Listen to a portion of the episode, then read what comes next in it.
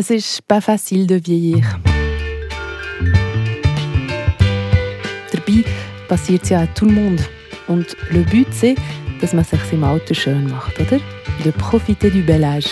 Dans ce nouveau podcast bilingue geht es um verschiedene Themen rund um den dritten Lebensabschnitt. Nous allons parler de thèmes concernant le troisième âge.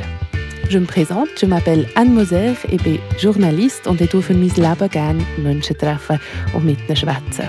Ma passion, c'est de rencontrer des gens et de leur poser plein de questions.